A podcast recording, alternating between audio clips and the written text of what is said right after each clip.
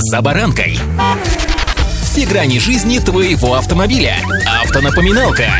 Комментарии экспертов. Советы по обслуживанию автомобилей в программе «За баранкой». Жизнь медленно, но верно подкручивает нам всем гайки. Казалось бы, все направлено на то, чтобы сделать ее проще, но на деле получается проще, но не дешевле. С вами за баранкой Александр Карпов. Здравствуйте. Автомобильные факты.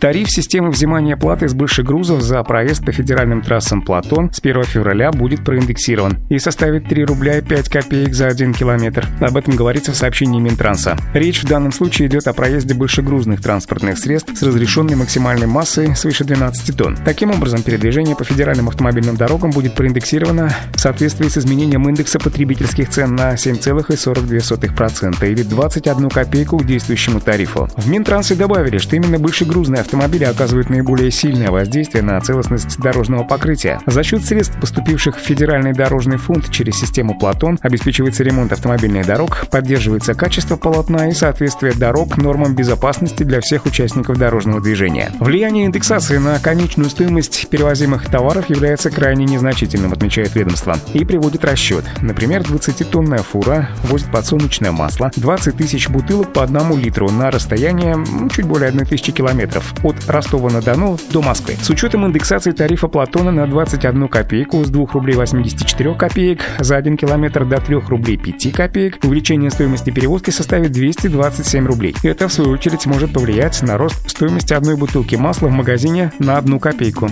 Такой расчет приводит министерство, добавив, что в случае, если индексация тарифа не произойдет, то в нынешнем году Федеральный дорожный фонд не получит 4 миллиарда рублей, которые могли бы быть направлены на ремонт 200 километров километров дорог. Теперь осталось дождаться реакции транспортных компаний. Думается мне, не надо объяснять, как они отреагируют на это и чем все это аукнется каждому из нас.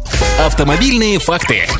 Правда, не без положительного, но не для всех. Правительство продлило бесплатный проезд для электромобилей по платным трассам. Отмечается, что было принято решение о продлении действия данной льготы. В прошлом году ею воспользовались около 5000 автомобилистов, которые совершили 315 тысяч проездов. Прирост числа электромобилей в российских регионах, прилегающих к платным участкам федеральных трасс, составил 70%, в остальных регионах 40%. Как считает правительство, льгота также способствовала двукратному увеличению загрузки зарядных станций, повысила повысила интерес бизнеса к развитию зарядной инфраструктуры на платных магистралях. Льгота предоставляется в рамках федерального проекта «Электроавтомобиль и водородный автомобиль». Под ее действием попадают платные участки автомобильных дорог М1, 3, 4, 11 и 12, а также центральные кольцевые автомобильные диаметры и северный обход Одинцова, а также участок с 15 по 58 километр трассы М11. Самыми востребованными оказались участки дороги М11 Москва-Солнечногорск и обход Одинцова. Причем чаще всего там были замечены Тесла и другие электромобили зарубежного производства. А вот транспортные средства отечественного производства в статистике не обозначены. Вот такая информация вам к размышлению, друзья. Ну а пока строжайшее соблюдение правил дорожного движения, независимо от того, каким транспортным средством вы управляете.